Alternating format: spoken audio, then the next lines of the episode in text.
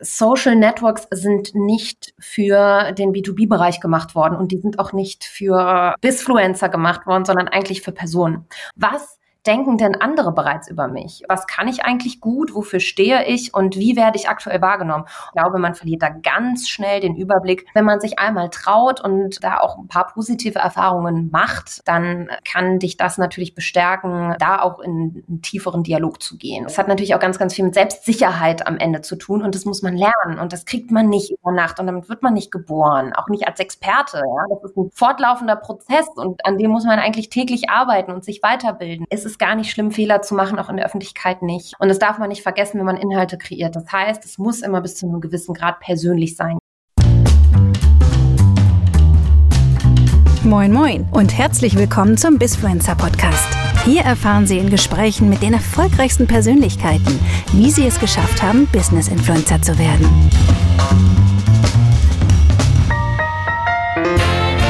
Herzlich willkommen zum Bisfluencer Podcast. Heute mit dabei die liebe Ann-Kathrin Schmitz und mein werter Kollege Niklas Hein. Wir sind heute nämlich in einem interessanten Trio hier, eine Mischung aus virtueller Aufnahme und aber auch äh, in unserer ersten Zoom-Conference parallel. Also wir sehen uns hier und zeigen euch auch später bestimmt mal ein paar lustige Ausschnitte, wie wir hier uns in unseren heiligen Zuhausehallen, sind hm. wir glaube ich alle, ne, äh, bewegen. Und äh, unser Thema heute ist so ein bisschen, wie werde ich eigentlich äh, zur Eigenmarke? Wie wichtig ist auch dieses Thema? Und die liebe Ann-Kathrin ist halt die absolute Expertin bei diesem Thema Personal Branding, Eigenmarke, Markenaufbau und so weiter und so fort. Sie macht auch eine sehr positive Geste, während ich das so sage. Ann-Kathrin, erzähl doch mal. Ja, erstmal vielen Dank äh, für dieses epische Intro, Henrik. Klingt irgendwie in meinen Ohren dann immer schon so als ob ich das von Anfang an geplant hätte, jetzt die absolute Self-Branding-Expertin zu werden. Dem war nicht so. Also ich habe Journalismus studiert ursprünglich und wollte eigentlich mal äh, ganz, ganz viel schreiben habe das Studium dann auch beendet, aber schon während des Studiums eine sehr interessante Persönlichkeit kennengelernt, in der ich viel Potenzial fürs Branding gesehen habe. Und das war Farina Opoku, beziehungsweise jetzt heute Jahre, die hat geheiratet. Und ähm, habe mit ihr zusammen mehrere Social-Media-Kanäle aufgebaut. Damals auch noch viel YouTube und ein Blog, als Leute noch wirklich sich die Zeit genommen haben, ich sag mal, längere Artikel zu lesen oder statischere Sachen ähm, sich anzuschauen. Früher hieß das ja noch Blogger und das hat sich ja im Zuge der ganzen Influencer Begrifflichkeit weiterentwickelt. Und jetzt sind es fast nur noch äh, Instagram und alle möglichen schnellen Bewegtbildkanäle, die es so gibt heutzutage, die wir bedienen. Und ja, ich habe relativ schnell 2017 oder auch schon 2016 gemerkt, als wir so unsere allerersten Werbekooperationen und größere Deals hatten, dass Marken sehr, sehr unsicher sind im Umgang mit Influencer-Marketing und grundsätzlich auch mit ihren eigenen Social-Media-Kanälen und mit allem, was sich im Social Web mit Branding zu tun hat und habe aufgrund dessen dann selber eine kleine Beratungsagentur gegründet. Das mache ich aber auch noch nicht auf so einer großen Skala, sondern versuche aktuell eher auch so ein bisschen selbst ein Business Bisfluencer zu sein. Deswegen freue ich mich auch so, dass ich hier mit euch heute ein bisschen sprechen oder diskutieren kann vielleicht auch. Und ähm, ja, wie du schon angesprochen hast, bediene selbst ein paar Kanäle mittlerweile von Podcast, Baby Gut Business bis äh, zu LinkedIn neuerdings sehr aktiv und natürlich auch Instagram, wo ich so ein bisschen herkomme. Genau, ich, ich fand es ganz lustig. Ich habe dich ja, glaube ich, vor einem Vierteljahr schon angeschrieben auf LinkedIn. Und du hast mir, glaube ich, jetzt vor ein paar Wochen geantwortet, weil du meintest, selber meintest so, das ist der Kanal, den du bis jetzt noch am meisten vernachlässigst, oder? Absolut. Und ähm, das ist vielleicht jetzt so ein bisschen auch dieser Corona-Situation geschuldet, dass ich den für mich entdeckt habe, beziehungsweise muss ich aktuell sagen, dass ich so ein bisschen Instagram verdrossen bin, würde ich jetzt schon fast äh, bisschen pathetisch sagen. Denn die Plattform ist mir aktuell viel zu kommerziell, ähm, grundsätzlich zu inhaltslos oft doch auch von Werbung und irgendwie schlecht gemachten Inhalten leider ähm, überschwemmt. Und ich versuche da schon sehr bewusst meinen eigenen Newsfeed zu kuratieren und habe aber aufgrund dieser Verdrossenheit so ein bisschen andere Plattformen für mich entdeckt und unter anderem LinkedIn. Und es macht mir sehr viel Spaß, als gelernte Journalistin da jetzt auch Artikel zu schreiben und äh, ja, pflege jetzt mein Bisfluencer-Dasein da etwas intensiver. Aber ja, du hast recht, wahrscheinlich hast du schon mal früher geschrieben und ich bin bis heute nicht sonderlich gut darin, diese Nachrichten dazu beantworten. Aber da bin ich auch kein gutes Vorbild. Hendrik, aber ich finde dafür, an Kathrin, dass du sagst, dass du da noch nicht so unterwegs bist. Ich finde, du hast jetzt sehr untertrieben in der Darstellung deiner selbst. Vielleicht sollte man für die Zuhörer das nochmal ähm, in einen richtigen Kontext einordnen, dass die auch wissen, mit wem wir hier sprechen. Weil du bist ja schon so ein, finde ich, ein Influencer oder ein Bisfluencer-Unicorn. Allein, ich meine, dein Podcast, der erreicht zigtausende Menschen. Und ich kenne, glaube ich, also ich weiß nicht, welcher Bisfluencer in einem Fachkontext so viele Leute erreicht. Du hast auf Instagram 107.000 Follower und hast auf LinkedIn schon, weiß ich nicht, weitaus über 4.000 Follower. Das hörte sich jetzt alles so ein bisschen an lapidar, das ist so ein bisschen entstanden. Ich kenne wenige Bisfluencer, die auch in einer Direct-to-Consumer, also in einer so einer Richtung schon so eine Marke aufgebaut haben. Nicht? Oder Henrik? Ich glaube, da sollte man nochmal äh, klarstellen für die Zuhörer. Ja, ich, ich finde das ja auch extrem spannend. Ich habe ja letztens äh, einen Podcast gemacht mit der lieben äh, Sarah Obanschik, wo wir das Thema hatten, irgendwie, dass es so wenig weibliche Female Bizfluencer gibt. Es gibt natürlich viele weibliche Influencerinnen auf Instagram und Co. Aber ähm, im B2B-Kontext ist es doch einigermaßen mau. Es gibt immer nur die üblichen Verdächtigen. Und da schießt du natürlich auch vor rein. Ich vermute unter anderem liegt das daran, dass Frauen vielleicht grundsätzlich, was das angeht, ein bisschen bescheidener sind. Also ich habe das jetzt gerade auch gar nicht, als du das nochmal zusammengefasst hast, äh, Niklas, als gar nicht so sonderlich untertrieben wahrgenommen. So und das ist natürlich auch der Tatsache geschuldet, dass ich vielleicht eher der Fragensteller bin normalerweise. Ne? Mhm. Ich liebe es, Leuten Fragen zu stellen, beziehungsweise tue das ja auch alle zwei Wochen in meinem Podcast sehr intensiv. Ich glaube aber, dass Frauen vielleicht grundsätzlich da vom Wesen her bescheidener sind und sicher auch gerne, und das ist ja nun auch keine Neuigkeit, dass es auch zu wenig Gründerinnen gibt und zu wenig Frauen in Führungspositionen und so weiter, liegt vielleicht daran, dass sich da doch immer gerne auch dahinter gestellt wird. Ich mag das zum Beispiel selber auch gar nicht, mich selber so, so zu beweihräuchern und um meinen Werdegang das da vielleicht noch ein bisschen intensiver zu beschreiben. Also ich habe mich da auch sehr, sehr lange im Hintergrund gehalten. Ne? Also ich bin jetzt nicht mit Farina Novalanalauf als Marke und ihre Klamottenmarke ähm, zu jedem äh, Presseportal gerannt und habe gesagt, aber guck mal, ich bin jetzt hier die Branding-Expertin mhm. und kann jetzt mal erzählen, wie man im Social Web eine Marke aufbaut, sondern ich habe es halt einfach gemacht. Mhm. So und ich glaube, dieses Machen muss immer im Vordergrund stehen und nicht das, wie wird primär erstmal über dich berichtet und dich selber als Person so aufblasen. Das mag ich ehrlich gesagt gar nicht. Aber trotzdem danke. ja, aber wenn ich jetzt ja zu dir kommen würde als ein äh, junger, aufstrebender Business-Influencer, der ich gerne sein möchte, und dich würde ich ja gerne dann sozusagen, ja, ich kann dich ja buchen, dass du mit mir daran arbeitest, wie meine Darstellung, äh, nicht nur Außendarstellung, das ist, glaube ich, ein bisschen einfach gedacht, aber wie ich, äh, wie ich sein müsste, damit ich digital gehört werde oder erfolgreicher sein kann, oder? Genau, das könntest du tun. Ich biete da auch so eine Art Mentoring-Programme an, tatsächlich, weil ich glaube nicht, dass es mit einer einmaligen Beratung an der Stelle getan ist, weil ich die Erfahrung gemacht habe in den letzten drei Jahren, dass auch Kunden gerade auch auf großen, äh, großen Unternehmen und auf Corporate-Ebene sich doch eben schwer tun, also gerne auch in meinen Workshops gesessen haben, gesagt haben, ja, ja und genickt haben und ähm, wahrscheinlich sich die Präsentation auch nochmal, oder das weiß ich, dass sie die immer bis heute teilweise noch raus rausholen, obwohl die schon zwei Jahre alt ist und ich die gerne mit Sicherheit nochmal updaten würde. Nichtsdestotrotz sehr, sehr, sehr viele Fragen der Umsetzung auftauchen dann später. Mhm. Und wenn man da nicht zusätzliche Verlängerung beziehungsweise eine helfende Hand äh, anbietet, dann hat das im Zweifel nicht so nachhaltigen Effekt. Und das finde ich immer schade, weil mir ist es persönlich sehr daran gelegen, dass die Leute auch was haben, wenn sie mit mir sprechen. Mhm. Und wie funktioniert das dann? Also wie stelle ich mir das vor? Personal Branding ist ja ein Wort, das ist natürlich auch ähnlich gehypt wie Influencer und Co. Was, was steckt da eigentlich hinter? Ja, ist komisch, ne? Das ist irgendwie aktuell so ein Ding, aber es ist natürlich uns allen klar, sonst gäbe es wahrscheinlich auch im Podcast gar nicht, wie gewinnbringend äh, das auch für die eigene Marke beziehungsweise fürs eigene Unternehmen oder Agentur sein kann. Ähm, am Ende ist das immer sehr individuell. Also ich habe, wie gesagt, Frauen, überwiegend Frauen näher, auch ein, zwei Männer, auch große Persönlichkeiten aus der Unternehmerszene die ich auf langfristiger Basis betreue, also die man dann zum Beispiel monatlich trifft mhm. oder die auch wie so eine Art ähm, All-Access-Zugang haben, die auch rund um die Uhr Fragen stellen dürfen, wenn sie auf irgendwelche Community-Probleme treffen oder, oder, oder. Aber grundsätzlich arbeite ich da mit Kunden auch immer ganz persönliche Konzepte. Ne? Was passt in das Leben von einer vielbeschäftigten Person, die ein Unternehmer oder eine Person aus dem Business-Kontext ja schon ist? Ne? Also es muss immer sehr, sehr praktikabel sein. Das bringt nichts, wenn ich eine, eine Unternehmerin oder einem Unternehmer erzähle, du musst ja jetzt ab jetzt zwei Stunden Zeit am Tag nehmen und einen LinkedIn-Artikel schreiben und auf Instagram irgendwie eine Story hochladen und die auch untertiteln und so weiter. Das muss an die menschliche Ressource angepasst mhm. sein. Das muss an das eigene berufliche Umfeld und vielleicht auch die Zuhilf oder Zulieferer an der Stelle, ja, ob das eine Assistentin ist oder eine Social Media Beauftragte irgendwie.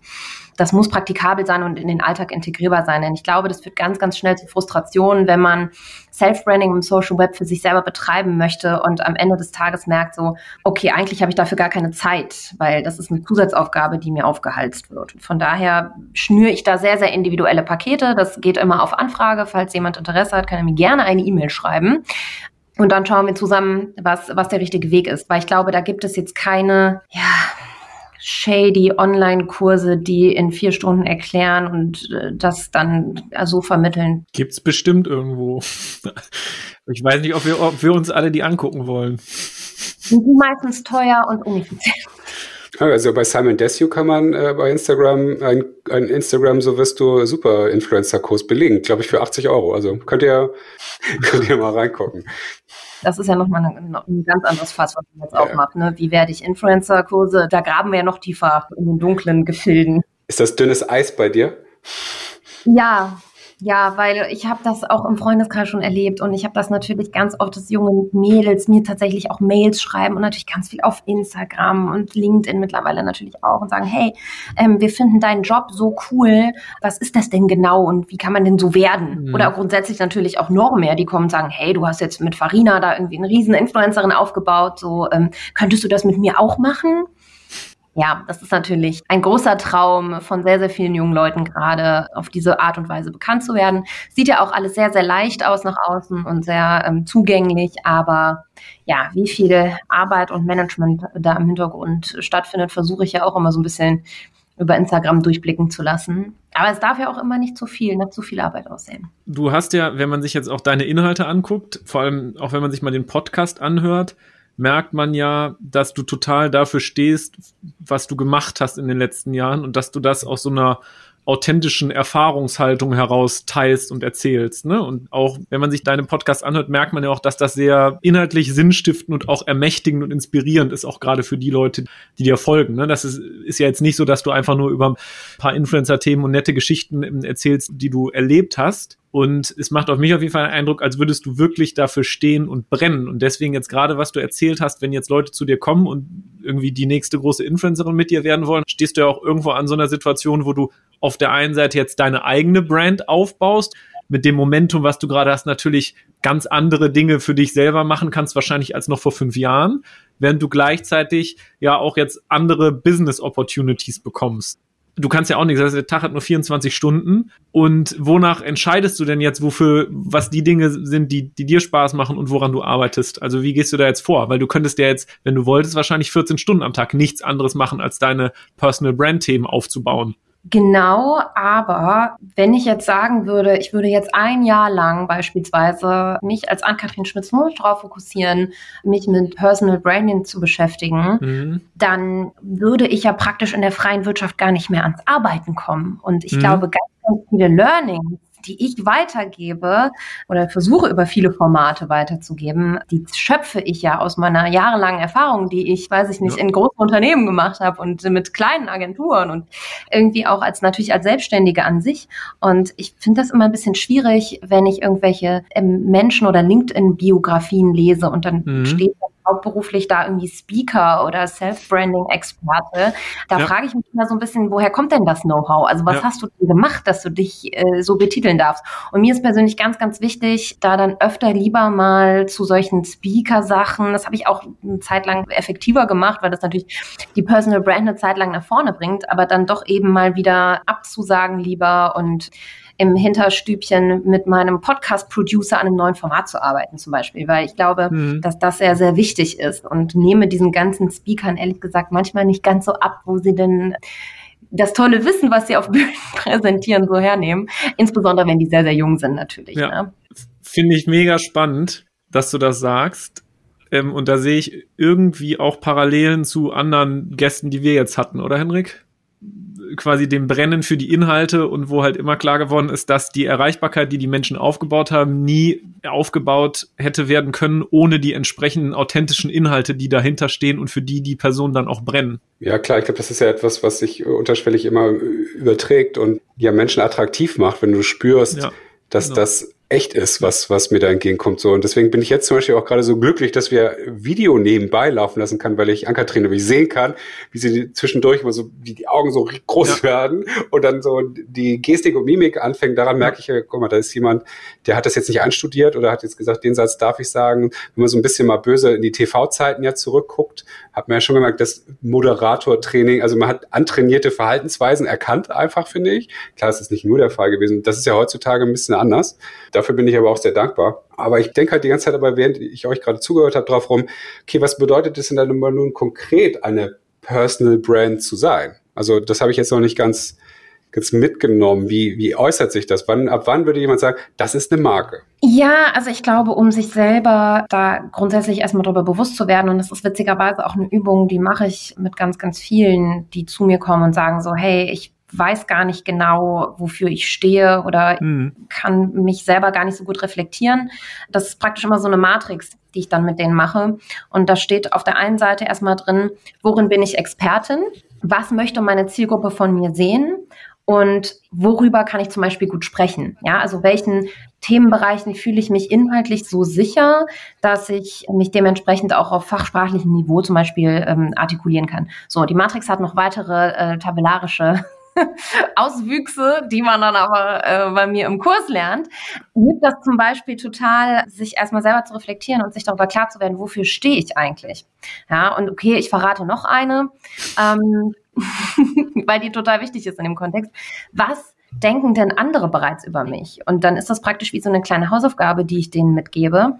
Mm, einfach sich mal im Freundes- und Bekanntenkreis und vor allem auch im familiären Kreis umzuhören. Mhm. Wie nehmen mich denn Leute aktuell eigentlich nach außen wahr? Also was sind Themen, drei Schlagworte zum Beispiel, die anderen Leuten als allererstes einfallen, wenn sie an mich denken? Ja, A, im beruflichen Kontext und B, aber auch ähm, Soft-Skill technisch. Und auf diesen Erkenntnissen bauen wir dann auf praktisch im Kurs, damit die Personen selber erstmal sich im Klaren werden, was kann ich eigentlich gut, wofür stehe ich und wie werde ich aktuell wahrgenommen. Und dann formt man praktisch so ein bisschen dieses nach außen kommunizierte Bild entlang seiner eigenen Vorstellungen. Und ich glaube, das ist der Mittelweg, den man immer, immer, immer gehen muss. Einen anderen gibt es für mich eigentlich nicht, weil das am Ende die Authentizität sicherstellt oder gewährleistet und ähm, man solche Sachen auch einmal für sich visuell vielleicht auch notiert beziehungsweise irgendwo festhält und wenn man immer das Gefühl hat, so, oh, bin ich die Person noch oder will ich vielleicht irgendwie anders sein oder wie werde ich vielleicht wahrgenommen, dann kann man da immer noch mal so einen kleinen Selbstcheck-up mitmachen und sich das einfach auch noch mal ins Gewissen rufen, wenn man vielleicht mal so ein bisschen unsicher ist. Und ich glaube, spätestens, wenn man eine große Audience aufbaut oder seine Community vergrößert, dann werden auch mal kritische Stimmen deiner Person gegenüber auftauchen. Und ähm, das passiert auch mir, um ehrlich zu sein, heute noch, dass ich mir teilweise, wenn sie konstruktiv formuliert sind, es gibt einen sehr, sehr legendären Kommentar, an den ich gerade denke, beziehungsweise eine, eine private Nachricht, die mich mal erreicht hat, an die ich heute noch denke ähm, und bei vielen Dingen im Hinterkopf habe und sagen, ja, ähm, okay, wenn denn das so wirkt nach außen, dann muss ich vielleicht noch mal überlegen, wie ich gerade kommuniziere, beziehungsweise welches Bild ich erwirke. Denn ich glaube, man verliert da ganz schnell den Überblick, wenn man selber praktisch ja auch Sender ist in dem Moment. Du hast ja gerade schon, ähm, Henrik, diesen Vergleich zum früheren linearen Fernsehen irgendwie angesprochen. Ich bin ja in dem Moment Sender und kann natürlich mit meiner Community einen Dialog führen, aber trotzdem sende ich ja erstmal eine Nachricht. Und wie die ankommt, kann man, glaube ich, oft selbst gar nicht so gut immer reflektieren oder vertut sich da auch schon. Mhm. Und wie lautete diese private Nachricht eigentlich? Das, weil du selber so schmutzeltest. Ich darf ja auch unangenehme Fragen stellen, hast du eingangs gesagt. Unbedingt. Hast du gesagt ich eben. schon mal laut vorgelesen in meinem eigenen Podcast, aber ich mache das auch gerne nochmal. Jetzt haltet euch fest. Und zwar habe ich in meiner Instagram-Story, ich überlege mir natürlich auch gewisse Themen oder habe einen kleinen Redaktionsplan im Kopf. Was sind gerade Dinge, die Menschen da draußen bewegt? Und ich glaube, es war letztes Jahr. Und ich habe über Energiefresser im Alltag gesprochen. Ja? Also wie eliminiere ich gewisse Sachen, um irgendwie produktiver zu sein, weil Produktivität ist mir super wichtig. Und bekam dann folgende eine Nachricht, wohlgemerkt aber auch von einem Mann. Ich eliminiere mal auch meine Energiefresser und folge dir unter anderem ab sofort nicht mehr. Nicht böse gemeint, aber eine Kollegin hatte dich wärmstens empfohlen in Sachen Social Media. Ich habe mir das jetzt rund vier Wochen angeguckt und es ist für mich die reinste Zeitverschwendung. Bin ja auch nicht wirklich die Zielgruppe, aber sinnlose Kleiderpräsentationen und teils selbstverherrlichende Clips flankiert von deplatzierten Anglizismen, weil man ja die Millennials so ansprechen muss und dann vieles so besserwisserisch und nicht mal auf Augenhöhe und auf belanglos und inhaltsleer. Sorry, aber du solltest deine Positionierung auch mal ein wenig hinterfragen, wenn ich für den Inhaltsmix langfristig nicht stimmig und auch nicht ganz altersgerecht. In diesem Sinne, für die etwas ehrliche, aber gemeinte Feedback-Mail. Weiterhin viel Erfolg. Tschüss. Und was hat das mit dir gemacht, als du das gelesen hast? Ja, gut, ich meine, jetzt 107.000 äh, Follower auf Instagram, das merke mittlerweile eine kritische Masse und ich mag ja auch kritische Auseinandersetzungen, auch mit mir als Person im Zweifel. Aber da dachte ich mir, okay, da hat sich einfach jetzt wirklich jemand vier Wochen lang meinen Inhalt angeguckt und war damit so unzufrieden, dass er sich gedacht hat, da schreibe ich jetzt mal so ein, weiß ich nicht, 20-zeiligen Feedback äh, und dass jemand sich diese Mühe macht, das hat mich schon getroffen. Aber mittlerweile lache ich da natürlich drüber und ich rezitiere diese diese, äh, diese Nachricht gerne, um damit aber auch zu zeigen, so, okay, das ist nämlich genau der Punkt, wie kommt das eigentlich draußen bei den Leuten an? Und manchmal muss man vielleicht auch so ein bisschen reshapen, wie man seine Self-Branding-Strategie vielleicht vor zwei Jahren aufgesetzt hat und ähm, muss das vielleicht auch nochmal ein bisschen anpassen an eine immer größer werdende Zielgruppe. Also ist so eine Art intermittierendes Check-up in regelmäßigen Abständen irgendwie wichtig auch. Absolut wichtig. Und wie gesagt, sich immer wieder ins Gewissen rufen oder vielleicht auch mal ähm, mit dem direkten Umfeld sprechen. Wie nehmt ihr mich eigentlich wahr? Und äh, diese mhm. Matrix angesprochen habe, die tut auch gut, vielleicht jedes halbe Jahr neu nochmal für sich auszufüllen und ähm, dementsprechend seine Inhalte auch nochmal anzupassen. Ne? Also man hat ja zum Beispiel an meinem Beispiel gerade ganz gut gemerkt, dem überwiegte dann der private Inhalt auf meinem Instagram zu viel. Der ist mir gefolgt aus der Motivation heraus, dass er unbedingt was über Social Media Marketing lernen wollte.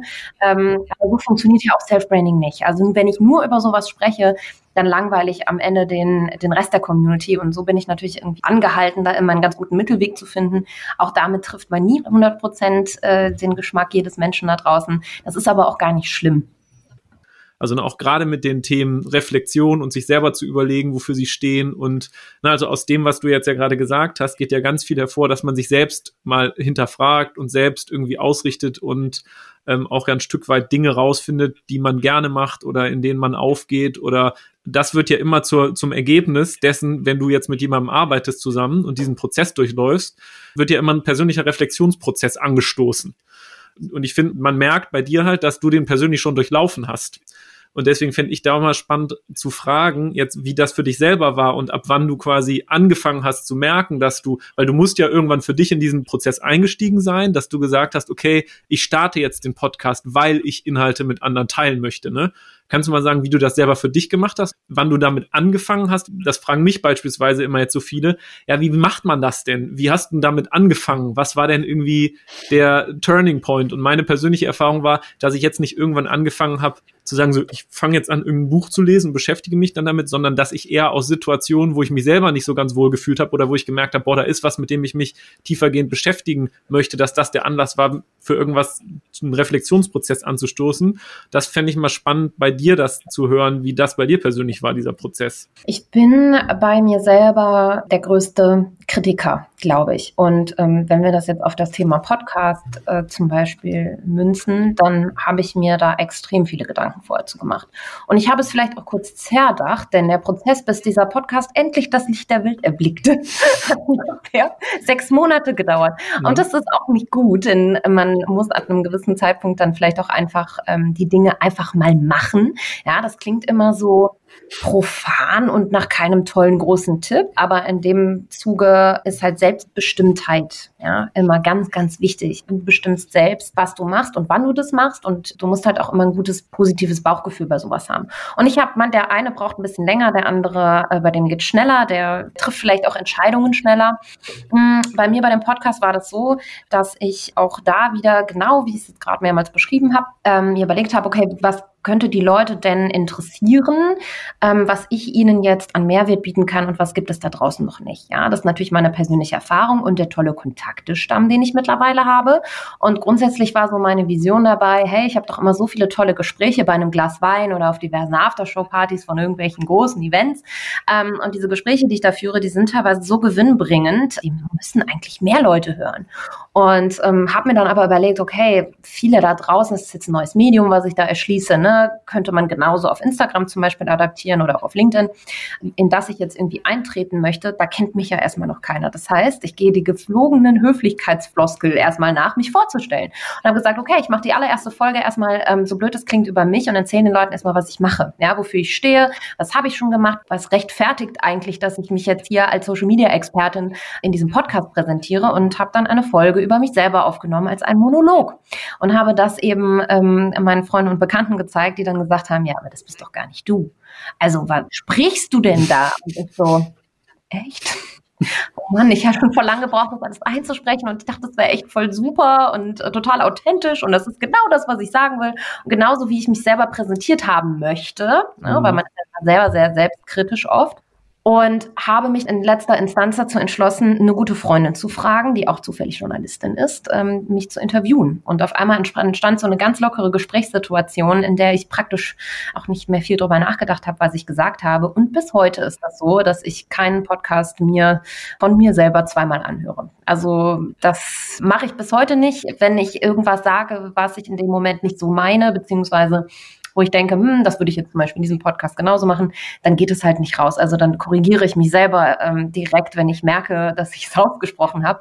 Aber ich bin kein Fan davon, ähm, unauthentische Sachen da zusammenzuschneiden. Deswegen sind meine Sachen auch meistens an Cut und ich drehe auch keine Instagram-Story fünfmal und ich lese auch keinen LinkedIn-Artikel, den ich äh, publiziere 18 Mal. Ja, also dann äh, nehme ich lieber in Kauf, dass da mal vielleicht ein Fremdwort falsch benutzt wurde oder ähm, ein recht, kleiner Rechtschreibfehler drin ist. Deswegen, also ich kann ähm, an der Stelle nur empfehlen, sich da einfach ein bisschen locker zu machen, was das Selbstbild angeht, sage ich mal. Denn das ist meistens, ähm, sieht man sich selber ganz, ganz anders als das Umfeld und vielleicht vor allem jemanden, der dich noch nie getroffen hat oder der sich vorher noch gar nicht mit dir als Person auseinandergesetzt hat.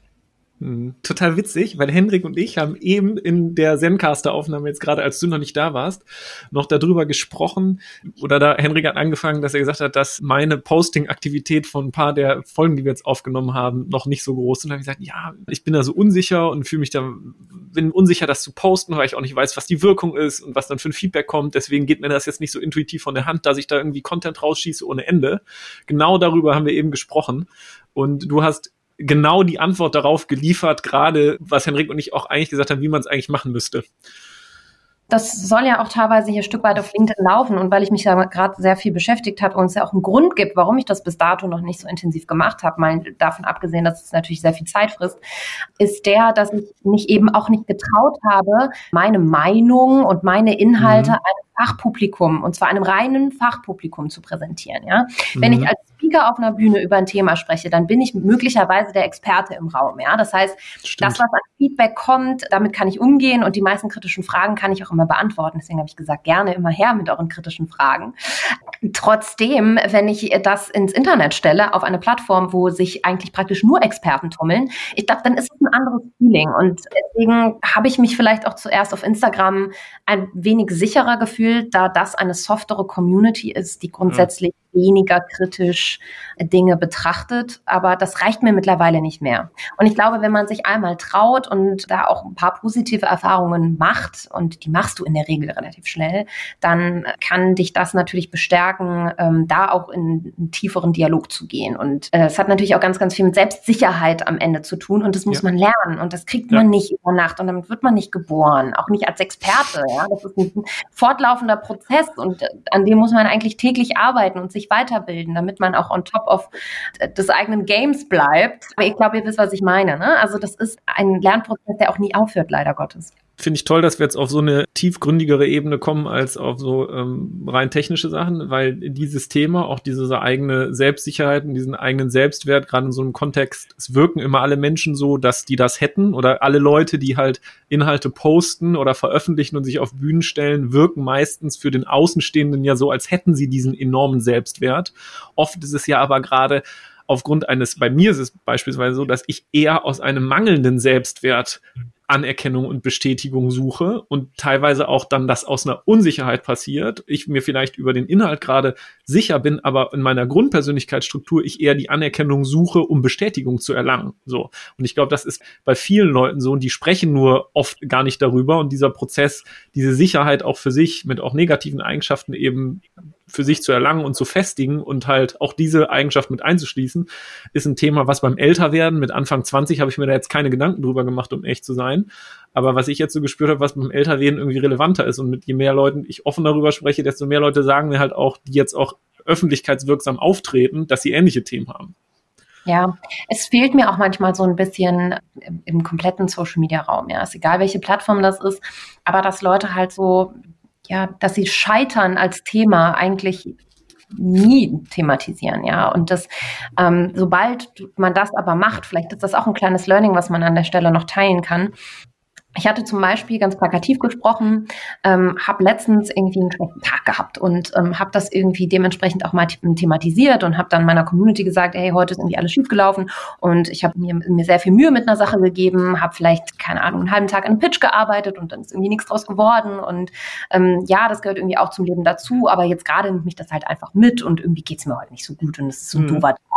Und daraufhin habe ich einen unglaublichen privaten Nachrichtensturm bekommen. Mhm ähm, bei dem Leute dann sich total abgeholt gefühlt haben. Und ich mhm. glaube, ähm, viele sogar geschrieben haben, ich bin teilweise, hatte ich gar keine Lust mehr, dir zu folgen, weil bei dir sah die Karriereleiter so linear aus. Ja, also gar nicht wie so eine Sinuskurve, die so leicht nach oben verläuft, ja, mit ihren Höhen und Tiefen, die natürlich irgendwie jeder hat. Aber das liegt auch, na klar, an der Natur der Sache, sich irgendwie immer selbst ins beste Licht zu rücken, was natürlich auch im Kontext Self-Branding irgendwie wichtig ist. Aber genauso wichtig ist es, glaube ich, um authentisch zu bleiben, auch eben das Thema Scheitern mal anzusprechen und zu sagen, hey, keine Ahnung, es gibt auch ganz, ganz viele Pitches, auf die ich nie wieder eine Antwort bekomme und sehe dann irgendwen anders mein Konzept umsetzen zum Beispiel und bin dann sauer, natürlich. Aber ähm, so ist das Leben und jeder scheitert irgendwie mal, ob das an größeren oder kleineren Dingen ist. Aber ich würde mir wünschen, dass Leute damit offener umgehen und ich versuche das selber auch vorzuleben. Auf die Gefahr hin, dass das natürlich mein perfekt kreiertes Self-Branding-Bild nach außen kleine Risse bekommt, sage ich mal. Aber ich glaube ja genau das ist so essentiell wichtig, dass das perfekte, schöne, makellose Bild auch Risse hat, weil da entsteht ja auch eine Verbindung zu dir oder zu Influencern ja generell. Ich meine, wir sind wir beide jetzt seit vielen Jahren arbeiten wir in dieser Branche und sehen ja auch, je makelloser jemand ist, ja, dann gibt es schnell eine Fanschaft, aber die ernste Followerschaft braucht ja diese diese Nähe, dass der Mensch auch fehlbar ist oder dass er auch eben mal von 100 schönen Tagen auch mal einen nicht so schön hat und den auch teilt. Ich glaube, das ist ja das, was ernsthafte Verbindung schafft. Also ich fühle gerade voll mit dir, wenn du das so erzählst. Und ich so, ja, ja, ja, das brauchst mhm. doch. Und nicht nur dieses Happy Life, dein ganzes Leben ist doch ein Traum. Was quengelst du denn jetzt hier rum? Ja. Also ich weiß nicht, eure Erfahrungen da auch auf LinkedIn vielleicht vor allem sind, dass es für mich da tatsächlich noch, ein, noch eine Stufe glatter. Jeder versucht ja eine Chronik seiner Erfolge abzubilden auf seinem eigenen Profil. Also da scheint dieses Thema überhaupt nicht angekommen zu sein. Und ich freue mich ehrlich gesagt jetzt schon darauf, das in Zukunft vielleicht mal auszuprobieren. Ich weiß noch nicht wie und welches thematische Scheitern bei mir dann irgendwie da platziert wird, aber ich habe richtig Lust, das mal auszuprobieren und zu gucken, hey, wie sind denn da die Reaktionen? Da kann ich hier ganz tolle Endanekdote erzählen, weil ähm, Niklas und ich, wir kennen uns zwar schon lange, hatten aber auch lange nicht so viel zu tun und hatte Niklas vor gar nicht allzu langer Zeit seinen ersten LinkedIn-Artikel veröffentlicht, wo er nämlich blank gezogen hat. Wo er nämlich genau das gemacht hat. Sein Scheitern, war es jetzt ein Scheitern als äh, Geschäftsführer? Stimmt ja jetzt so nicht, aber du hast dich ja irgendwann äh, hast ja gespürt, dass deine Energie woanders hingeht als ins äh, in die ganz kleine Operative, sondern in das große Ganze ja eher. Und das hat, hat Niklas halt komplett offen hingelegt. Ich habe das so gelesen, dass er, ach du Scheiße, wie krass ist das denn? Und das wurde dann auch ne, von der LinkedIn-Redaktion irgendwie zum äh, super Artikel da gewählt oder wie das nochmal hieß. Und tausende von Leuten haben es kommentiert. Und das war nämlich genau das Feedback. Und das nehme ich genauso mit. Boah, danke, dass jemand hier auf dieser Schulterklopf-Plattform äh, auch mal sagt, es war auch mal echt kacke. Mhm. Und ich habe dabei tolle Sachen gelernt und deswegen geht's ja auch total äh, motiviert weiter. Und daraufhin habe ich aber Niklas gesagt, komm, ich brauche dich hier in den Bisfluencer-Podcast, weil das ist das, was ich hier transportieren möchte. Nicht nur, ja, äh, 40.000 Follower, da, da, da, musst du hier so eine Matrix ausfüllen, schon wirst du's. Sondern wir wollen ja auch sagen, hey, auch Ann-Kathrin Schmitz hat irgendwie hier und da gestruggelt und hat sich, äh, hat sich selbst in Frage gestellt und so weiter. Aber daran bist du ja noch mal größer geworden und hast neue Dinge gelernt und hast dich hinterfragt.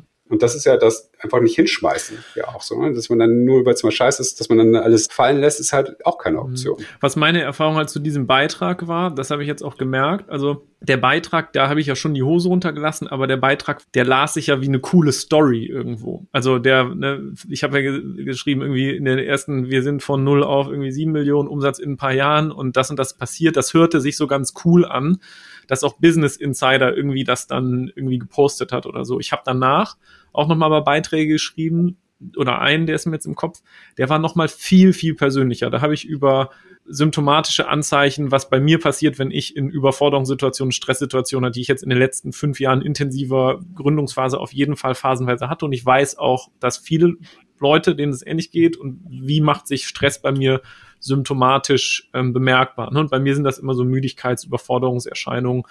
Ähm, und was habe ich für Tools für mich gefunden durch Coaching oder mit irgendwie Leuten dazu sprechen oder Meditation oder irgendwas, Reflexionsübung, für mich da selber früh Warnsysteme zu erkennen und damit für mich klarzukommen und mich weiterzuentwickeln damit. So, das war aber wiederum im Vergleich zu diesem eher technisch coolen Beitrag hat das bei weitem nicht so viel Interaktion erzeugt. Und ich habe mich da auch mit ein paar Leuten drüber unterhalten. Und das Feedback, was ich dann so bekommen habe, ist, dass das Leute teilweise Angst haben, mit dem Beitrag zu interagieren, weil man selber dann ja suggeriert, dass ähm, man mit den Themen irgendwie beschäftigt ist oder was hat und das dann wiederum Schwäche zeigt. Ne? Also ja. mit dem Beitrag, der so cool geschrieben war, äh, jo, der Niklas, der ist da irgendwie, das Firma ist rausgegangen und sein Führungsteam hat übernommen und so weiter. Das war irgendwie, das ist viral gegangen. Aber der Beitrag, wo es halt um viel tiefgehendere Themen waren, die aus meiner Sicht eigentlich viel, viel, viel wichtiger waren, da war bei manchen Leuten, wo ich das Feedback bekommen habe, wo die gesagt haben, ja, aber hm, ich weiß nicht, wenn ich da jetzt auf Like, wenn ich den jetzt like oder wenn ich den kommentiere, dann sehen das andere ja und dann wirkt das vielleicht auf die. Ne? Und da habe ich mir schon gedacht, krass. Damit hätte ich gar nicht so gerechnet. Und ich glaube genau, dass deswegen der Zuspruch bei dir dann auch bei solchen Themen, die du jetzt gerade gesagt hast, enorm groß ist und auch auf Instagram dann auch noch mal viel viel größer ist, weil die Leute da diese, diese private Interaktionsschwelle was ja auch durch die Interaktion mit den Inf Influencern auf Instagram ganz anders ist, viel, viel, viel geringer ist. Und ich kann mir genau vorstellen, was du dann da erlebst. Ne? Und ich glaube, das ist ja ein total toller, toller Impact, den du da haben kannst. Ja, und vielleicht so als abschließende Sache nochmal, ähm, viele Leute fühlen sich auch negativ getriggert schon fast, wenn jemand eben, dem es irgendwie jeden Tag gut geht und ähm, Vergleich, fangen dann an, ihr eigenes Leben damit zu vergleichen, beziehungsweise ihre eigene Karriere. Und das sorgt für Frustration, was wiederum für alle anderen negativen Gefühle verantwortlich ist, die man dann vielleicht gegenüber so einer Person, ob man sie persönlich kennt oder nicht, ist ja egal, aber ja. wahrscheinlich nicht, ja. wenn wir über Self-Branding im Social Web sprechen. Ja. Ähm, was ähm, im Umkehrschluss, wenn man diesen sehr, sehr wichtigen Punkt des offenen, authentischen Sprechens über Scheitern oder auch schlechte Tage äh, außen vor lässt, ja, dem eigenen Self-Branding auch im Wege stehen kann und zwar aktiv im Wege stehen kann. Was ich jetzt, finde ich, gemerkt habe, ist, dass wir viel schneller an persönlichere Themen gekommen sind als bei manch anderen ähm, ja. Aufnahmen. Und ich finde halt gerade in diesen Themen liegt halt so viel Kraft und so viel Erkenntnis für für so viele andere, die halt weitaus größer ist als klar, können wir jetzt darüber sprechen, was für eine Erfahrung du machst, wenn du einen LinkedIn-Post machst, ob du da jetzt Leute drin verlinkst oder nicht und die ganze Technik darum, aber am Ende des Tages, äh, das bringt halt keinen wirklich weiter, finde ich. Das war wirklich mega geil. Aber trotzdem, ich habe noch, wir haben noch die obligatorischen Fragen. Was sind denn so die drei Sachen, die du auf jeden Fall äh, aus dem Expertenfundus den Hörern nochmal so mitgeben möchtest, wenn es darum geht, wie werde ich zur Eigenmarke? Gibt es da so drei Spotlights, die du noch reinhauen kannst? Ja, Social Networks generell, und ich klammer jetzt LinkedIn an der Stelle mal ein bisschen aus, sind nicht für den B2B-Bereich gemacht worden und die sind auch nicht für Bisfluencer gemacht worden, sondern eigentlich für Personen. Und das darf man nicht vergessen, wenn man Inhalte kreiert. Das heißt, es muss immer bis zu einem gewissen Grad persönlich sein, ja? Personal Branding, das sagt ja auch schon das Wort. Deswegen muss sich der persönliche und der professionelle beziehungsweise fachsprachlich, thematisch, fachliche Inhalt irgendwie ein bisschen die Waage halten. Das ist mal ganz, ganz wichtig, das für sich auch vielleicht vorab zu definieren, in welchem Umfang man da was zeigen möchte. Punkt Nummer zwei ist, wie gesagt, sich immer wieder selbst reflektieren. Ja, Personal Branding ist ein fortlaufender Prozess. Das macht man nicht einmal, außer man ist vielleicht Tina Müller oder Frank Thelen, wobei auch die irgendwie als sehr bekannte Personen immer wieder irgendwie ihren Status verteidigen müssen. Deswegen ist es so ein bisschen dieser Never Stop Learning Charakter und den irgendwie auch weitergeben. Und ähm, zum Ende, ja, einfach offen auch mit Fehlern umgehen, ja, authentisch sein, Auth Authentizität an der Stelle nochmal unterstrichen als Wort. Es ist gar nicht schlimm, Fehler zu machen, auch in der Öffentlichkeit nicht. Und man muss einfach bei sich bleiben und sich nicht, auch nicht, vielleicht nicht zu viel rechts und links gucken, wie machen es andere, sondern du legst deine Strategie fest und ähm, dann ist erstmal egal, was darum herum passiert und du sprichst in deiner Tonalität. Und wenn du Anglizismen verwenden möchtest, dann machst du das. Sehr ja. schön. Niklas, ich möchte gerne dir das Schlusswort überlassen. Hast du noch letzte Worte? Ja, vielen Dank dir. Also das hat meine Erwartung und Vorstellung an dieses Gespräch bei weitem übertroffen, weil ich nicht gedacht hätte, dass wir an so tiefgründige Themen so kommen würden. Und ich finde das halt einen super, super starken Mehrwert, weil ich auch immer merke, dass das die Leute interessiert oder zumindest das, was, was mir so die Leute, die mir folgen, spiegeln. Und ich finde, du kannst echt stolz sein auf das, was du so aufgebaut hast. Ich als B2C-Markenfan, der mit den Themen jetzt auch was länger zu tun hat, ähm, weiß, was das für Arbeit ist und ähm, finde dem gebührt echt Anerkennung. Das ist eine richtig, richtig, richtig starke Leistung. Vielen, vielen Dank, dass du da warst. Ich glaube, da können ganz viele ganz viel von mitnehmen. Es hat total viel Spaß gemacht. Definitiv. To be continued, egal auf welchem Channel. Ich freue mich sehr. Danke. Danke dir. Ja, liebe Leute, dann äh, würden wir uns natürlich auch mega freuen, wenn ihr diesen Podcast, sobald ihr ihn jetzt bis zum Ende gehört habt, auch äh, mal in den üblichen Kanälen, die es so gibt, auf äh, vor allem natürlich auf iTunes, wo das heißt jetzt ja Apple Podcast, äh, vielleicht einfach mal bewertet und uns mal Feedback gebt, weil daran wachsen wir. Das äh, Feedback ist ja das Frühstück der Champions, habe ich mir gestern wieder sagen lassen, einer der schlimmsten Sprüche aller Zeiten. In diesem Sinne wünsche ich euch, äh, Niklas und Ann-Kathrin, äh, eine tolle Zeit und bis ganz bald. Tschüss. Tschüssi.